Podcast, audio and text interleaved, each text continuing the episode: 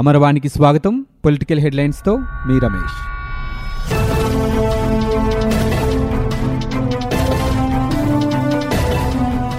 ఆంధ్రప్రదేశ్లో మూడు రాజధానుల ఏర్పాటుకు వీలుగా ప్రభుత్వం ప్రతిపాదించిన మూడు రాజధానులు సీఆర్డీఏ రద్దు బిల్లులకు పెద్ద సభలో చుక్కెదురైంది. తన విచక్షణాధికారంతో ఈ రెండు బిల్లులను సెలెక్ట్ కమిటీకి పంపుతున్నట్లు శాసనమండలి చైర్మన్ షరీఫ్ ప్రకటించడంతో అధికార వైకాపా సభ్యులు, మంత్రులు నిర్ఘాంతపోయారు. మరోవైపు తెలుగుదేశం పార్టీ సభ్యులు హర్షతరేఖలతో సభను హోరెత్తించారు. ఈ రెండు బిల్లులను సెలెక్ట్ కమిటీకి పంపాలని తెలుగుదేశం పార్టీ కోరింది. నిబంధనలు అందుకు అనుమతించబోవని సవరణలు ప్రతిపాదిస్తూ ప్రతిపక్షం ఇచ్చిన తీర్మానాన్ని చెప్పనప్పుడు సెలెక్ట్ కమిటీకి పంపే అవకాశం లేదని అధికార పక్ష సభ్యులు వాదించారు. కీలకమైన ఈ నిర్ణయంపై ప్రజాభిప్రాయాన్ని కూడా తీసుకోవాల్సి ఉన్నందున సెలెక్ట్ కమిటీకి పంపాల్సిందేనని ప్రతిపక్ష తెలుగుదేశం పార్టీ పట్టుబట్టింది. అధికార పక్షము వెనక్కి తగ్గకపోవడంతో మండలిలో పరిస్థితి తీవ్ర ఉద్రిక్తంగా మారింది.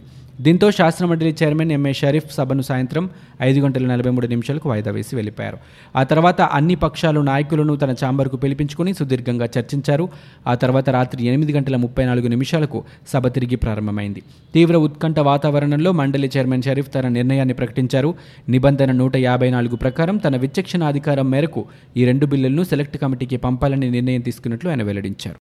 పాలనా వికేంద్రీకరణ, సీఆర్డీఏ రద్దు బిల్లుల ఆమోదానికి శాసన మండలిలో ఎదురుదెబ్బ తగలడంతో భవిష్యత్తు కార్యాచరణపై ప్రభుత్వం దృష్టి సారించింది.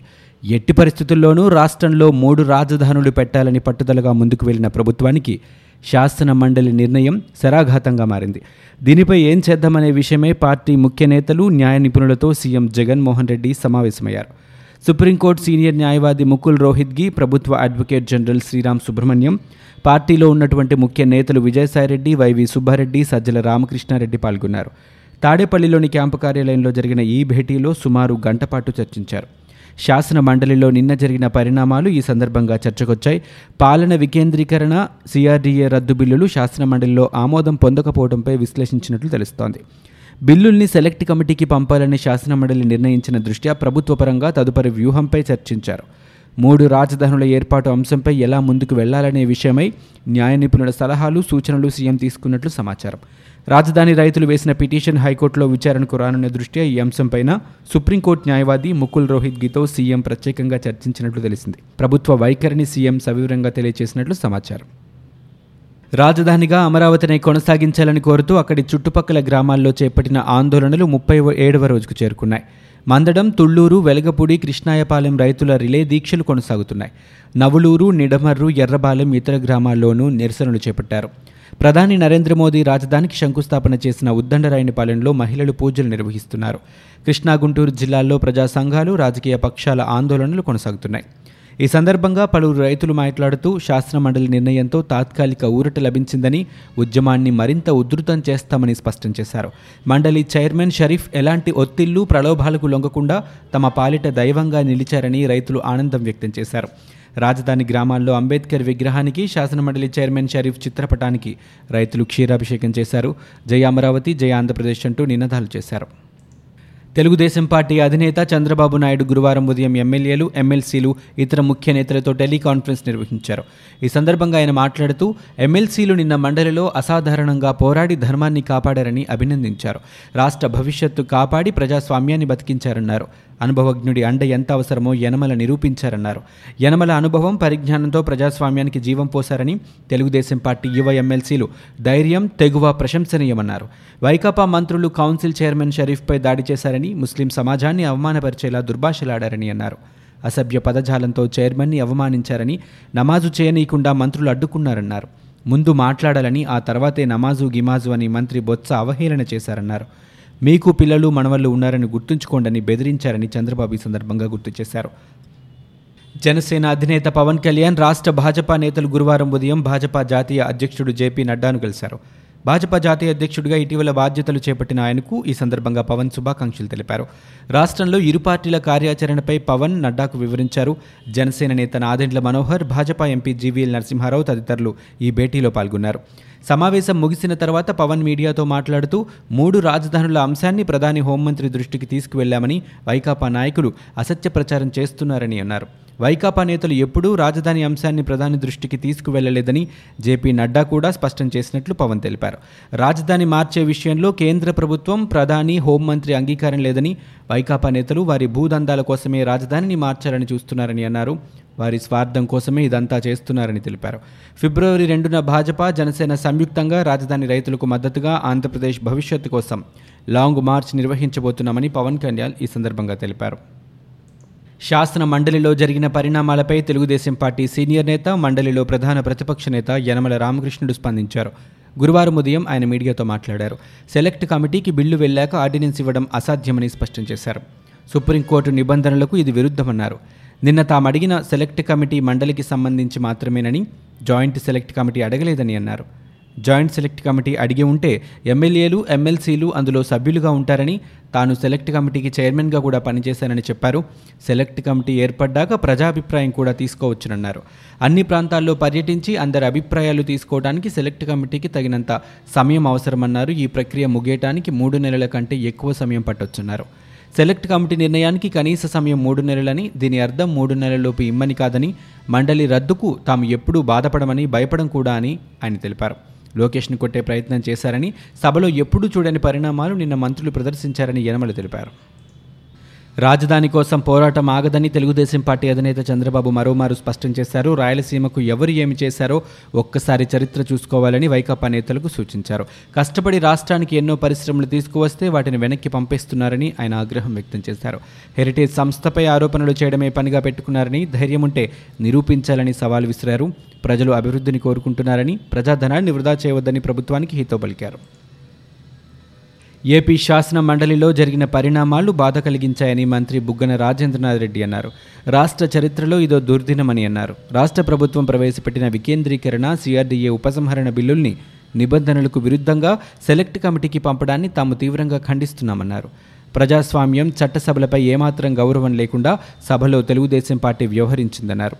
మండలి గ్యాలరీలో తెలుగుదేశం పార్టీ అధినేత చంద్రబాబు కూర్చొని చైర్మన్ షరీఫ్ను ప్రభావితం చేశారని బుగ్గన ఆరోపించారు. చైర్మన్పై ఒత్తిడి తెచ్చి సెలెక్ట్ కమిటీకి పంపేలా చేశారని మండిపడ్డారు. అన్ని ప్రాంతాలను అభివృద్ధి చేసేందుకు సీఎం తాపత్రయపడ్డారని, పదమూడు జిల్లాలను జోన్ల వారీగా అభివృద్ధి చేసేందుకు వికేంద్రీకరణ బిల్లు తీసుకొచ్చామని బుగ్గన అన్నారు. ఎంతో మథనం, ఎన్నో కమిటీల అధ్యయనం తర్వాత అన్ని ప్రాంతాలను సమానంగా అభివృద్ధి చేసేందుకు ఈ నిర్ణయం తీసుకున్నామన్నారు. శాసనసభ నుంచి మండలికి ఆమోదం కోసం పంపితే తొలి నుంచి తెలుగుదేశం పార్టీ నేతలు అడ్డు తగులుతున్నారన్నారు. స్పీకర్గా, మంత్రిగా పనిచేసిన యనమల నిబంధనలకు వ్యతిరేకంగా బిల్లుల్ని పాస్ కానీ, రిజెక్ట్ కానీ చేయకుండా సెలెక్ట్ కమిటీకి పంపారని బుగ్గనన్నారు. బిల్లులను తిరిగి అసెంబ్లీకి పంపకూడదనే దురుద్దేశంతోనే ఈ నిర్ణయం తీసుకున్నారని చెప్పారు. బీఎస్సీలో తీసుకున్న నిర్ణయాన్ని విస్మరించారన్నారు. ఇంతటి అధ్వాన పరిస్థితి దేశంలో ఏ రాష్ట్రంలోనూ లేదన్నారు. హైకోర్టులో రాజధాని కేసులను రాష్ట్ర ప్రభుత్వం ప్రతిష్టాత్మకంగా తీసుకుంది. ఈ కేసులు వాదించేందుకు మాజీ అటార్నీ జనరల్ ముకుల్ రోహత్గిని నియమించుకుంది. ఆయనకు ఫీజు కింద ఐదు కోట్ల రూపాయలను కేటాయిస్తూ ప్రణాళికా విభాగం ఉత్తర్వులు జారీ చేసింది. అంతేకాకుండా అడ్వాన్స్గా ఆయనకు కోటి రూపాయలు చెల్లించేందుకు అనుమతిస్తూ బుధవారం ఉత్తర్వులు జారీ అయ్యాయి. రాజధాని ప్రాంతంలో one forty four section, police act ముప్పై అమలు, మూడు రాజధానుల నిర్ణయం, సీఆర్డీఏ చట్టం ఉపసంహరణ తదితర అంశాలపై ఉన్నత న్యాయస్థానంలో నమోదైన కేసుల విచారణకు ప్రభుత్వం తరపున వాదనలు వినిపించేందుకు రోహిత్గిని నియమించారు. ఇకపై ఆయా కేసులన్నింటినీ రోహిత్గియే వాదిస్తారు. శాసన మండలిలో ఏం జరుగుతుందో తెలియకుండా ప్రసారాలు నిలిపివేశారని తెలుగుదేశం పార్టీ ఎమ్మెల్సీలు బత్తుల అర్జునుడు, దీపక్ రెడ్డి, అశోక్ బాబు విమర్శించారు. మంగళగిరిలో తెలుగుదేశం పార్టీ రాష్ట్ర కార్యాలయంలో వారు మీడియాతో మాట్లాడారు. తెలుగు జాతి కోసం మండలి చైర్మన్ షరీఫ్ పరిపాలన వికేంద్రీకరణ బిల్లును సెలెక్ట్ కమిటీకి పంపించారని బత్తుల అర్జునుడు అన్నారు. నిండు సభలో మండలి చైర్మన్కు మంత్రులు నరకయాతన చూపించారని ఆరోపించారు. ప్రజాస్వామ్యాన్ని కాపాడిన షరీఫ్కు తెలుగు జాతి అంతా సెల్యూట్ చేస్తోందన్నారు. వైకాపా ఎంపీ విజయసాయిరెడ్డికి చైర్మన్ గదిలో ఏం పని అయినా ఆయన ప్రశ్నించారు. రాష్ట్రంలో రాక్షస పాలన నడుస్తోందని, ఎమ్మెల్సీలను ప్రలోభాలకు గురిచేయడమే పనిగా పెట్టుకున్నారని అర్జునుడు విమర్శించారు. మండలిలో రాజధాని వికేంద్రీకరణ బిల్లును అడ్డుకోవడం దారుణమని ఆంధ్రప్రదేశ్ మంత్రి బొత్స సత్యనారాయణ అన్నారు. గురువారం ఆయన మీడియాతో మాట్లాడుతూ చంద్రబాబు నాయుడు చెప్పినట్టే మండలి చైర్మన్ వ్యవహరించారని ఆరోపించారు. ఎన్ని అడ్డంకులు ఎదురైనా, కుట్రలు చేసినా తమ ప్రభుత్వ విధానాన్ని అమలు చేస్తామని స్పష్టం చేశారు. ప్రజలు ఎన్నుకున్న ప్రభుత్వం పంపిన బిల్లును అడ్డుకోవడం విచారకరమన్నారు. మండలిలో తెలుగుదేశం పార్టీ ఎమ్మెల్సీల తీరు అభ్యంతరకరమన్నారు. ఈ పరిణామాల వల్ల కొంత జాప్యం జరగవచ్చును, కానీ అమలు చేసి తీరుతామన్నారు. రాష్ట్రంలో అలజడి సృష్టించాలనేది చంద్రబాబు ఆలోచనని బొత్స ఆరోపించారు. శాసన మండలిలో ప్రభుత్వం వ్యవహరించిన తీరు పట్ల తెలుగుదేశం పార్టీ పోలిట్ బ్యూరో సభ్యులు కేంద్ర మాజీ మంత్రి అశోక్ గజపత్రాజు విచారం వ్యక్తం చేశారు. విజయనగరంలో తెలుగుదేశం పార్టీ జిల్లా కార్యాలయంలో నిర్వహించిన మీడియా సమావేశంలో ఆయన మాట్లాడారు. రాష్ట్ర విభజన సమయంలో ఏర్పడిన పరిస్థితులే ఇప్పుడు కూడా తలెత్తాయన్నారు. రాష్ట్రంలో అభివృద్ధి కుంటుపడిందని, నిత్యం ఏదో ఒక సమస్యతో పాలన సజావుగా సాగట్లేదని ఆందోళన వ్యక్తం చేశారు. ఏపీ విద్యా చట్టం సవరణ బిల్లుకు శాసనసభ ఆమోదం తెలిపింది. మండలిలో ప్రతిపాదించిన సవరణలు శాసనసభలో వీగిపోయాయి.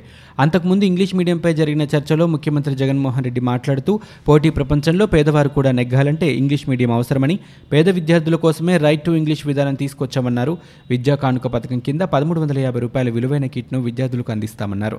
జూన్ ఒకటి నుంచి ఈ పథకం అమల్లోకి వస్తోందని, ఇంగ్లీష్ మీడియం బిల్లును కౌన్సిల్లో అడ్డుకున్నారని, పేదవారికి మేలు చేసే బిల్లును ఎందుకు అడ్డుకుంటున్నారో అర్థం కావటం లేదన్నారు. సవరణలు చేస్తూ అసెంబ్లీకి తిప్పి పంపారని, మళ్లీ ఇక్కడ ఆ బిల్లును ఆమోదిస్తున్నామని తెలిపారు. ఇప్పుడు మళ్లీ మండలికి పంపుతామని, అసెంబ్లీలో ఆమోదం పొందితే మండలిలో అడ్డుకోవడానికి ఏమీ ఉండదని సీఎం తెలిపారు. పసిగుడ్డు అమరావతిని చంపేసి తలో పక్కకు విసిరేస్తారా అని ముఖ్యమంత్రి జగన్ తుగ్లక్ నిర్ణయం తీసుకున్నారని టీడీపీ ఎమ్మెల్సీ లోకేష్ విరుచుకుపడ్డారు. అమరావతిలో ఆయన ఒక్కరోజు కూడా పర్యటించలేదని, ఇక్కడ అసెంబ్లీ, సచివాలయం, హైకోర్టు అన్నీ ఉన్నాయని గుర్తు చేశారు. అభివృద్ధి వికేంద్రీకరణ బిల్లుపై లోకేష్ బుధవారం శాసనమండలిలో మాట్లాడారు. జగన్మోహన్ రెడ్డి ప్రభుత్వ తీరుపై టీడీపీ ఎంపీ కేసు నేని నాని ట్విట్టర్ వేదికగా విమర్శలు గుప్పించారు.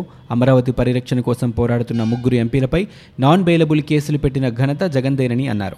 జగన్ ఎన్ని కేసులు పెడితే తమకు అన్ని సన్మానాలు చేసినట్లేనని కేసు నేని వ్యాఖ్యానించారు. తనపై తమ పార్టీ ఎంపీలు గల్లా జయదేవ్, కనక మెడల రవీంద్రపై తప్పుడు కేసులు పెడుతున్నారని విమర్శించారు. ముఖ్యమంత్రి జగన్మోహన్ రెడ్డి ప్రతి విషయానికి ఉలిక్కి పడుతున్నారని టీడీపీ నేత వర్ల రామయ్య విమర్శించారు. గురువారం ఆయన మీడియాతో మాట్లాడుతూ, ప్రతి తెలుగువాడి గుండెల్లో రాజధాని మంట రగులుతోందన్నారు. న్యాయవాది ముకుల్ రోహత్గికి ప్రభుత్వం ఐదు కోట్ల రూపాయలు విడుదల చేసిందని, ప్రజల సొమ్ముతో ప్రజలను ఓడించాలని జగన్ చూస్తున్నారని ఆయన ఆరోపించారు. ఏపీ రాజధాని భూముల కొనుగోళ్లలో జరిగిన ఇన్సైడర్ ట్రేడింగ్పై సిఐడి అధికారులు కేసులు నమోదు చేశారు. మాజీ మంత్రులు పొంగూరు నారాయణ, పత్తిపాటి పుల్లారావు సహా స్థానిక టీడీపీ నేత వెంకటాయపాలెం మాజీ సర్పంచ్ బెల్లంకొండ నర్సింహపై కేసులు నమోదు చేసినట్లు సిఐడి ఎస్పీ మేరీ ప్రశాంత్ తెలిపారు. ఈ సందర్భంగా ఆమె గురువారం మీడియాతో మాట్లాడుతూ, వెంకటాయపాలెంకు చెందిన పోతురాజు బుజ్జి అనే దళిత మహిళను మభ్యపెట్టి తన తొంభై తొమ్మిది సెంట్ల భూమిని కొనుగోలు చేశారని సదరు మహిళ ఫిర్యాదు చేయడంతో వారిపై section four twenty five zero six one twenty B కేసులను నమోదు చేసి విచారణ చేపట్టామని పేర్కొన్నారు. శాసనమండలి చైర్మన్ అహ్మద్ షరీఫ్కు ఆ పదవిలో కొనసాగే అర్హత లేదని డిప్యూటీ సీఎం, మండలి సభా నాయకుడు పిలి సుభాష్ చంద్రబోస్ విమర్శించారు. తక్షణమే ఆ పదవికి రాజీనామా చేయాలని డిమాండ్ చేశారు. విచక్షణాధికారం పేరుతో అసహ్యంగా వ్యవహరించారని అసహనం వ్యక్తం చేశారు. బిల్లు సెలెక్ట్ కమిటీకి ఇంకా వెళ్లలేదని, చైర్మన్ మళ్లీ సభను నిర్వహించాలని అన్నారు. సెలెక్ట్ కమిటీకి పంపాలన్న నిర్ణయంపై ఓటింగ్ జరగకపోతే అది చెల్లదని టీడీపీ నాయకులు సంకలు గుద్దుకోవడంలో అర్థం లేదని అన్నారు. విజయవాడ ఇందిరాగాంధీ నగరపాలక సంస్థ మైదానంలో ఈ నెల ఇరవై ఆరున నిర్వహించే డెబ్బై ఒకటవ గణతంత్ర వేడుకల నిర్వహణకు పటిష్ట ఏర్పాట్లు చేయాలని ప్రభుత్వం ఆదేశించింది. ఈ మేరకు సచివాలయంలో గణతంత్ర దినోత్సవ ఏర్పాట్లపై వివిధ శాఖల అధికారులతో ప్రభుత్వ ప్రధాన కార్యదర్శి నీలం సాహ్ని సమావేశమై చర్చించారు. వేడుకల నిర్వహణలో ఎలాంటి పొరపాట్లకు ఆస్కారం లేకుండా విజయవంతంగా నిర్వహించేందుకు తగిన ఏర్పాట్లు చేయాలని సంబంధిత శాఖల అధికారులను సీఎస్ ఆదేశించారు. ఇవి ఇప్పటివరకున్న పొలిటికల్ న్యూస్. మరో బులెటిన్తో మళ్ళీ మీ ముందుకు వస్తాం.